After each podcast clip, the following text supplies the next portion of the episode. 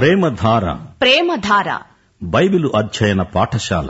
శ్రోతలకు స్వాగతం. సామెతల గ్రంథం. ఇది సామెతల గ్రంథం. సామాన్యులకైనా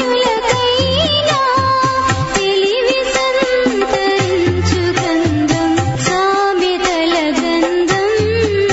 ఇది సామెతల గ్రంథం.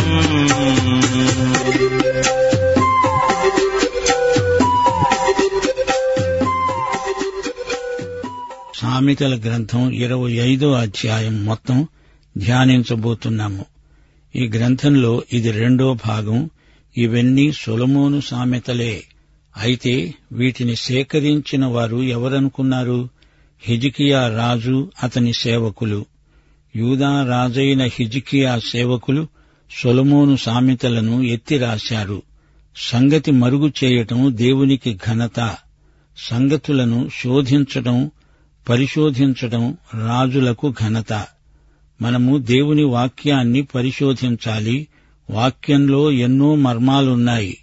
పరిశుద్ధాత్మ వెలుగులో మనం దేవుని వాక్య సత్యాలను పరిశోధించాలి. రాజులు పరిశోధకులను ప్రోత్సహించాలి. బైబిల్ మర్మాలను మనకు బయలుపరిచేవాడు పరిశుద్ధాత్మే. యోహాను సువార్త ఐదో అధ్యాయం ముప్పై తొమ్మిదో వచనం అంటోంది లేఖనములందు నిత్య జీవము కలదని తలంచుతూ వాటిని పరిశోధిస్తున్నారు. అవే నన్ను గూర్చి సాక్ష్యమిస్తున్నాయి అన్నాడు యేసు. రెండు తిమోతి రెండో అధ్యాయం పదిహేనో వచనంలో పౌలు హెచ్చరిక దేవుని ఎదుట యోగ్యునిగాను సిగ్గుపడనక్కరలేని పనివానిగాను సత్యవాక్యము సరిగా ఉపదేశించేవానిగా నిన్ను నీవే దేవునికి కనపరుచుకోవడానికి జాగ్రత్తపడు ఇది సత్యవాక్యం. మనం వాక్య సత్యాలు వింటున్నాము. కొన్ని మర్మాలు దేవుడు వెంటనే బయలుపరచకపోవచ్చు గాని వాక్య పరిశోధన దేవుడు ఆశీర్వదించిన వ్యాసంగం. యషయా గ్రంథం యాభై ఐదో అధ్యాయంలో దేవుడు అంటున్నాడు ఆకాశములు భూమికి పైన ఎంత ఎత్తుగా ఉన్నాయో మీ మార్గముల కంటే నా మార్గములు మీ తలంపుల కంటే నా తలంపులు అంత ఎత్తుగా ఉన్నవి. దేవుని వాక్య అధ్యయనం మనకు ఎంతో ఆశీర్వాదకరం. ఆత్మలకు బలవర్ధకం. రాజుల అభిప్రాయం ఆకాశముల ఎత్తు భూమి లోతు అగోచరమైనవి. రాజులు ఏమి చేయబోతున్నారో ప్రజలకు తెలియదు తెలియకుండా చేస్తారు. అకస్మాత్తుగా రాజు ఏ శాసనమైనా చేయగలడు. అయితే రాజులకు రాజైన దేవుడు ఏది చేసినా దాన్ని గురించి విమర్శించే హక్కు మనకు లేదు. దేవుడు ఏది చేసినా అదంతా మన మంచికే మన మేలుకే. వెండిలోని మస్టును తీసివేసి పుటం పెట్టేవాడు పాత్ర ఒకటి సిద్ధం చేస్తాడు. రాజు ఎదటి నుండి దుష్టులను తొలగించిన ఎడల అతని సింహాసనం నీతి వలన స్థిరపరచబడుతుంది. వెండిలో మస్టు తొలగించడం ఎంత ముఖ్యమో రాజుగారి ఎదటి నుండి దుష్టులను ఏరి పారేయడం అంత ముఖ్యం. నైతికంగా రాజు బలవంతుడై ఉండాలి లేకపోతే అతని సింహాసనం నిలవదు. రాజును పెడతోవ పట్టించే మంత్రులు రాజ్య పతనానికి కారకులవుతారు. రాజు ఎదట డంబము చూపవద్దు గొప్పవారున్న చోట నిలువవద్దు. నీ కన్నులు చూచిన ప్రధాని ఎదుట ఒకడు నిన్ను తగ్గించటం కంటే ఇక్కడికి ఎక్కి రమ్మని అతడు నీతో చెప్పడం నీకు మేలు కదా. యేసు ప్రభువు పరిసయ్యులను గద్దిస్తూ అగ్రపీఠాలను కోరేవారిని ఉద్దేశించి అన్నాడు లూకాసు వార్త పద్నాలుగో అధ్యాయం ఏడు నుండి పదో వచనం వరకు. పిలువబడిన వారు భోజన పంక్తిలో అగ్రపీఠాలు ఏర్పరచుకోవడం సూచి ప్రభువు ఈ ఉపమానం చెప్పాడు. నిన్ను ఎవరైనా పెండ్లి విందుకు పిలిచినప్పుడు అగ్రపీఠం మీద కూర్చోవద్దు. ఒకవేళ నీకంటే ఘనుడు అతని చేత పిలువబడగా నిన్ను అతన్ని పిలిచినవాడు వచ్చి ఇతనికి చోటు ఇవ్వు అని నీకు చెప్తాడు. అప్పుడు నీవు సిగ్గుపడి కడపటి చోట్లో కూర్చుంటావు. అయితే నీవు పిలువబడినప్పుడు నిన్ను పిలిచినవాడు వచ్చి స్నేహితుడా పైచోటికి వెళ్ళు అని నీతో చెప్పేలాగున నీవు వెళ్ళి కడపటి చోటున కూర్చో. అప్పుడు నీతో కూడా కూర్చున్న వారందరి ఎదుట నీకు ఘనత కలుగుతుంది. ఈ సామెతను నిర్లక్ష్యం చేసి కొందరు అవమానం పాలయ్యారు. ఎవరూ ఆహ్వానించకుండానే వెళ్ళి అగ్రపీఠం మీద కూర్చుంటారు. ఇలాంటి నాయకులు అడపాదడపా మనకు సమకాలీన సమాజంలో ఎదురవుతూ ఉంటారు. త్వరగా పైకి ఎక్కిపోదామని తాపత్రయపడతారు. క్రైస్తవ సేవకులకు ఇలాంటి వైఖరి తగదు. దేవుడు ఇలాంటి మనస్తత్వాన్ని ఆమోదించడు. సామెతలు ఇరవై ఐదో అధ్యాయం ఎనిమిదో వచనం నుండి ఆలోచన లేకుండా వ్యాజ్యమాడటానికి పోవద్దు. నీ పొరుగువాడు నిన్ను అవమానపరచి దాని అంతమందు నువ్వేం చేస్తావు అని కవ్విస్తూ అంటాడేమో. ఈ సామెత శిష్యత్వానికి సంబంధించింది. శిష్యత్వానికి శిష్యుడు వెల చెల్లించి తీరాలి. ఆరంభ శూరత్వం అవమానానికి దారితీస్తుంది అనాలోచితంగా వ్యాజ్యంలో ప్రవేశించవద్దు. అనాలోచితమైన పని ఏదైనా మధ్యలో ఆగిపోతుంది. అది నీకెంతో అవమానం. నీ సాక్ష్యం బలహీనమవుతుంది. లూకాసు వార్త పద్నాలుగో అధ్యాయం ముప్పై ఒకటి ముప్పై రెండు వచనాలు. ఏ రాజైనా మరొక రాజుతో యుద్ధం చేయాలని వెళ్తాడు. తన మీదికి ఇరవై వేల మందితో వచ్చేవాణ్ణి పదివేల మందితో ఎదిరించడానికి శక్తి తనకు కలదో లేదో అని కూర్చుండి మొదట ఆలోచించడా. చాలినంత శక్తి లేని ఎడల అతడు ఇంకా దూరముగా ఉన్నప్పుడు రాయబారము పంపి సమాధానపడాలని చూస్తాడు గదా. వెల చెల్లించలేనప్పుడు విరమించుకోవటం మంచిది. మొదలుపెట్టి మధ్యలో ఆపేస్తే నలుగురిలో నగుబాట్లవుతుంది. రాజైన యోషియా కాలంలో జరిగిన సంఘటన రెండు రాజులు ఇరవై మూడో అధ్యాయం ఇరవై ఎనిమిది నుండి ముప్పయో వచనం వరకు. యోషియా దినములందు ఈజిప్టు రాజైన ఫరో నెకో అషూరు రాజుతో యుద్ధము చేయడానికి యూఫ్రటిస్ నది దగ్గరికి వెడుతూ ఉండగా తనను ఎదుర్కొన వచ్చిన రాజైన యోషియాను మెగిద్దో దగ్గర కనుగొని అతణ్ణి చంపాడు. అతని సేవకులు అతని శవమును రథము మీద ఉంచి మెగిద్దో నుండి ఎరుషలేమునకు తీసుకొని వచ్చి అతణ్ణి పాతిపెట్టారు. యోషియా మంచి రాజు ఇతని ద్వారా యూదా రాజ్యంలో గొప్ప ఉజ్జీవం వచ్చింది. అయితే అతడొక తెలివి తక్కువ పని చేశాడు. దాని మూలకంగా గొప్ప నష్టం వాటిల్లింది. ఫరోనెకో ఈజిప్టు రాజు అతడు యుద్ధానికి సన్నద్ధుడై బయలుదేరాడు. యుద్ధం ఎవరితో? యోషియాతో కాదు. అశ్షూరు రాజుతో యుద్ధం చేయవలసి ఉంది. కాని అనాలోచితంగా తొందరపడి యోషియా ఫరోనెకోను ఎదుర్కొన్నాడు. ఫరోనెకో అన్నాడు నేను నీతో యుద్ధం చేయడానికి రాలేదే. అయినా యోషియా మొండిగా యుద్ధానికి తలపడ్డాడు ఓడిపోయాడు. మెగిద్దో అనే చోట యోషియా ప్రాణాలు కోల్పోయాడు. సమయాన్ని తన శక్తి సామర్థ్యాలను చూచుకోకుండా మూర్ఖంగా యుద్ధానికి తలపడి పెద్ద తప్పు చేసిన వాడయ్యాడు. ఈ సామెత మనకు ఇదే సత్యం నేర్పుతున్నది. పొరుగువానితో వ్యాజ్యమా పరుని గుట్టు బయట పెట్టవద్దు వినేవాడు నిన్ను అవమానపరుస్తాడేమో. ఈ విధంగా నీకు కలిగిన అపకీర్తి ఎన్నటికీ పోదు. పొరుగువాని లోపాలను ఇతరులకు చెప్పి ప్రచారం చేయకూడదు. ఏదైనా చెప్పదలుచుకుంటే నేరుగా అతని వద్దకు వెళ్ళి చెప్పెయ్యి పదకొండో వచనం. సమయోచితముగా పలుకబడిన మాట చిత్రమైన వెండి పళ్ళెములో ఉంచబడిన బంగారు పండ్ల వంటిది. ఇస్రాయేలు దేశంలో నారింజ పండ్లు విస్తారంగా పండుతాయి. నారింజ పండు చూడ్డానికి ఎంతో అందమైనది. బంగారు వన్నె కలిగి ఆకర్షణీయంగా కనపడుతుంది. సొలమోను కాలంలో పాలస్తీనాలో నారింజ పండ్లు ఎంతో విస్తారం. సమయోచితమైన మాటలు వెండి పళ్ళెములో బంగారు పండ్ల వంటిది. నీవు పలికే ప్రతి మాట సందర్భశుద్ధి గలదై పరిస్థితులకు చక్కగా సరిపోయేలాగా ఉండాలి. ఇలాంటి మాటలే ఎప్పుడూ మనం చెప్తుండాలి ఏమి చెప్పాలి అనేది తెలిసిన వాడే నిజమైన జ్ఞాని. కొన్నిసార్లు ఏమీ అనకుండా మౌనంగా ఉండిపోవడమే మేలు. వెండి పళ్ళెములోని బంగారు పండ్లలాగా మన మాటలు ఆకర్షణీయమై ధ్వనించాలి. ప్రజలు మన మాటలను కృతజ్ఞతతో స్వీకరిస్తారు. బంగారు కర్ణభూషణమెట్టిదో అపరంజి ఆభరణమెట్టిదో వినేవాని చెవికి జ్ఞానము గల ఉపదేశకుడు అట్టివాడే. బంగారు కమ్మలు ఆభరణాలు స్త్రీలకు అలంకారాలు. ఉపదేశకుడు జ్ఞాని అయితే అతని మాటలు వినేవారి చెవులకు అలంకారములవుతాయి.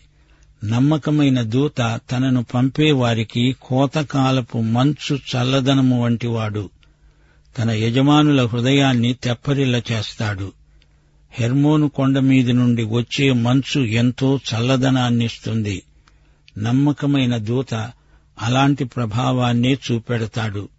బడా నమ్మకమైన మంచి దాసుడా అని యజమాని మెచ్చుకుంటాడు. మత్తయిసు వార్త ఇరవై ఐదో అధ్యాయం ఇరవై ఒకటో వచనం విశ్వసనీయత ఎంతైనా మెచ్చుకోదగింది. భార్యలుగాని పిల్లలుగాని పిల్లలు ఉద్యోగస్తుడు కాపరి సంఘస్థులు గాని విశ్వసనీయులై ఉండడం ఎంతైనా అవసరం. విశ్వసనీయత అనేది దేవుడు మెచ్చుకునే సుగుణం. పద్నాలుగో వచనం. కపట మనస్సుతో దానమిచ్చే డంబాచారి వర్షము లేని మబ్బును గాలిని పోలి ఉన్నాడు. లంచం దేవునికి బొత్తిగా ఇష్టం లేదు.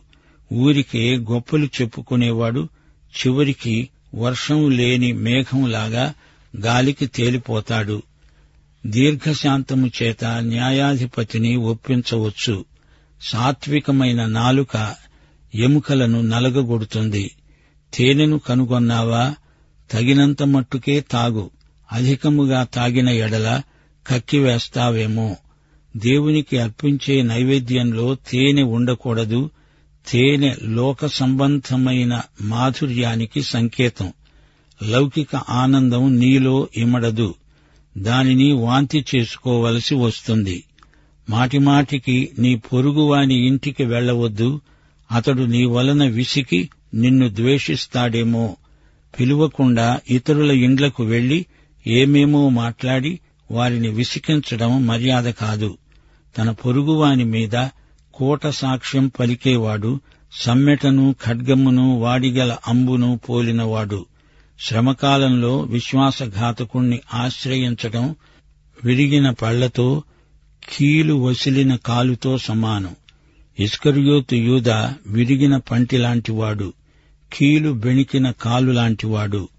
అతడు మొదట యేసు ప్రభువు శిష్యులలో ఒకడు దుఃఖచిత్తునికి పాటలు వినిపించేవాడు చలిదినమున పైబట్ట తీసివేసే వానితో సురేకారము మీద చిరకపోసే వానితో సమానం. మనస్సు వేదనతో నిండినప్పుడు మనిషి ఆనంద గీతాలు పాడడానికి ఇష్టపడడు. ఇరవై ఒకటో వచనం. నీ పగవాడు ఆకలిగొనిన ఎడల వానికి భోజనం పెట్టు. దప్పిగొన్న ఎడల వానికి దాహమివ్వు. అలా చేయడం చేత వాని తల మీద నిప్పులు కుప్పగా పోస్తావు. యహోవా అందుకు నీకు ప్రతిఫలమిస్తాడు. ఇది యేసు ప్రభువు బోధించిన సత్యమే. అపుస్తుడైన పౌలు ప్రతిపాదించిన సత్యమిది. శత్రువును ప్రేమించు అనేది కొండమీది ప్రసంగంలోని ప్రధానాంశం. రోమాపత్రిక పన్నెండో అధ్యాయం ఇరవయో వచనం నీ శత్రువు ఆకలిగొని ఉంటే అతనికి భోజనం పెట్టు దప్పిగొని ఉంటే దాహమివ్వు. అలాగు చేయడం వలన అతని తల మీద నిప్పులు కుప్పలుగా పోస్తావు. కీడు వలన జయింపబడక మేలు చేత కీడును జయించు. ఉత్తరపు గాలి వాన పుట్టిస్తుంది. కొండెగాని నాలుక కోపదృష్టి కలిగిస్తుంది.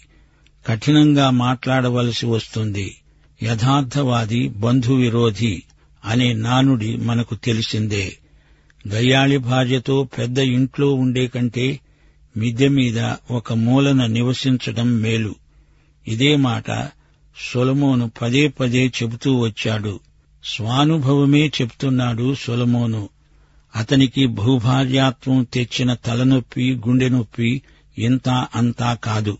ఇరవై ఐదో వచనం దప్పిగొనిన వానికి చల్లని నీరు ఎలా ఉంటుందో దూరదేశము నుండి వచ్చిన శుభ సమాచారం అలాగే ఉంటుంది.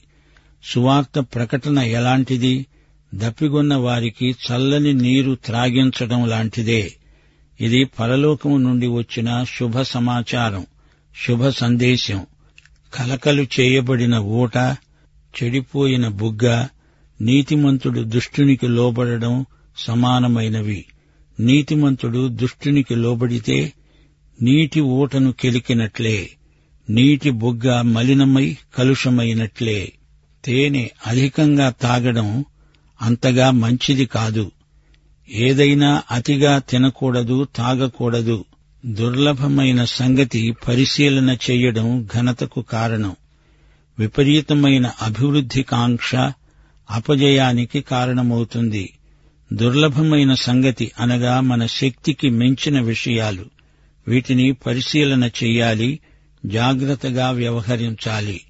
ప్రాకారము లేక పాడైన పురము ఎంతో తన మనస్సును అణుచుకోలేనివాడు అంతే. ఉద్రేకాలను అదుపులో పెట్టుకోవాలి. ఇంద్రియ నిగ్రహం పరిశుద్ధాత్మ ఫలం. క్రైస్తవ సౌశీల్యం ఇంద్రియ నిగ్రహంలో ఎంతో రాణిస్తుంది. దేవుని బిడ్డల ఆత్మలు వారి వశంలో ఉండాలి. అదుపు తప్పి ప్రవర్తించడం అనర్థానికి హేతు అవుతుంది. సామెతలు ఇరవై ఐదో అధ్యాయంలో మనం ఎన్నో సత్యాలు నేర్చుకున్నాము. హిజికియా సేవకులు సొలమోను సేకరించిన సామెతలను ఎత్తి రాశారు. ఇరవై ఐదో అధ్యాయం నుంచి సామెతలలోని పదజాలం మరీ ఘాటుగా ఉంటుంది. ఈ సామెతల్లో కొంత పునరుక్తి కానవస్తోంది. సామెతలు అంతకు ముందు రాయబడిన వాటికంటే క్లుప్తంగా ఉన్నట్లు కనబడుతోంది. మానవుడు పరిశోధన ద్వారా సత్యాన్ని తెలుసుకుంటాడు. దేవుడే సత్య దేవుడు సత్యానికి దేవుడు. ఏ రాజ్యమైనా అందలి దుర్మార్గులు అపకీర్తి తెస్తారు.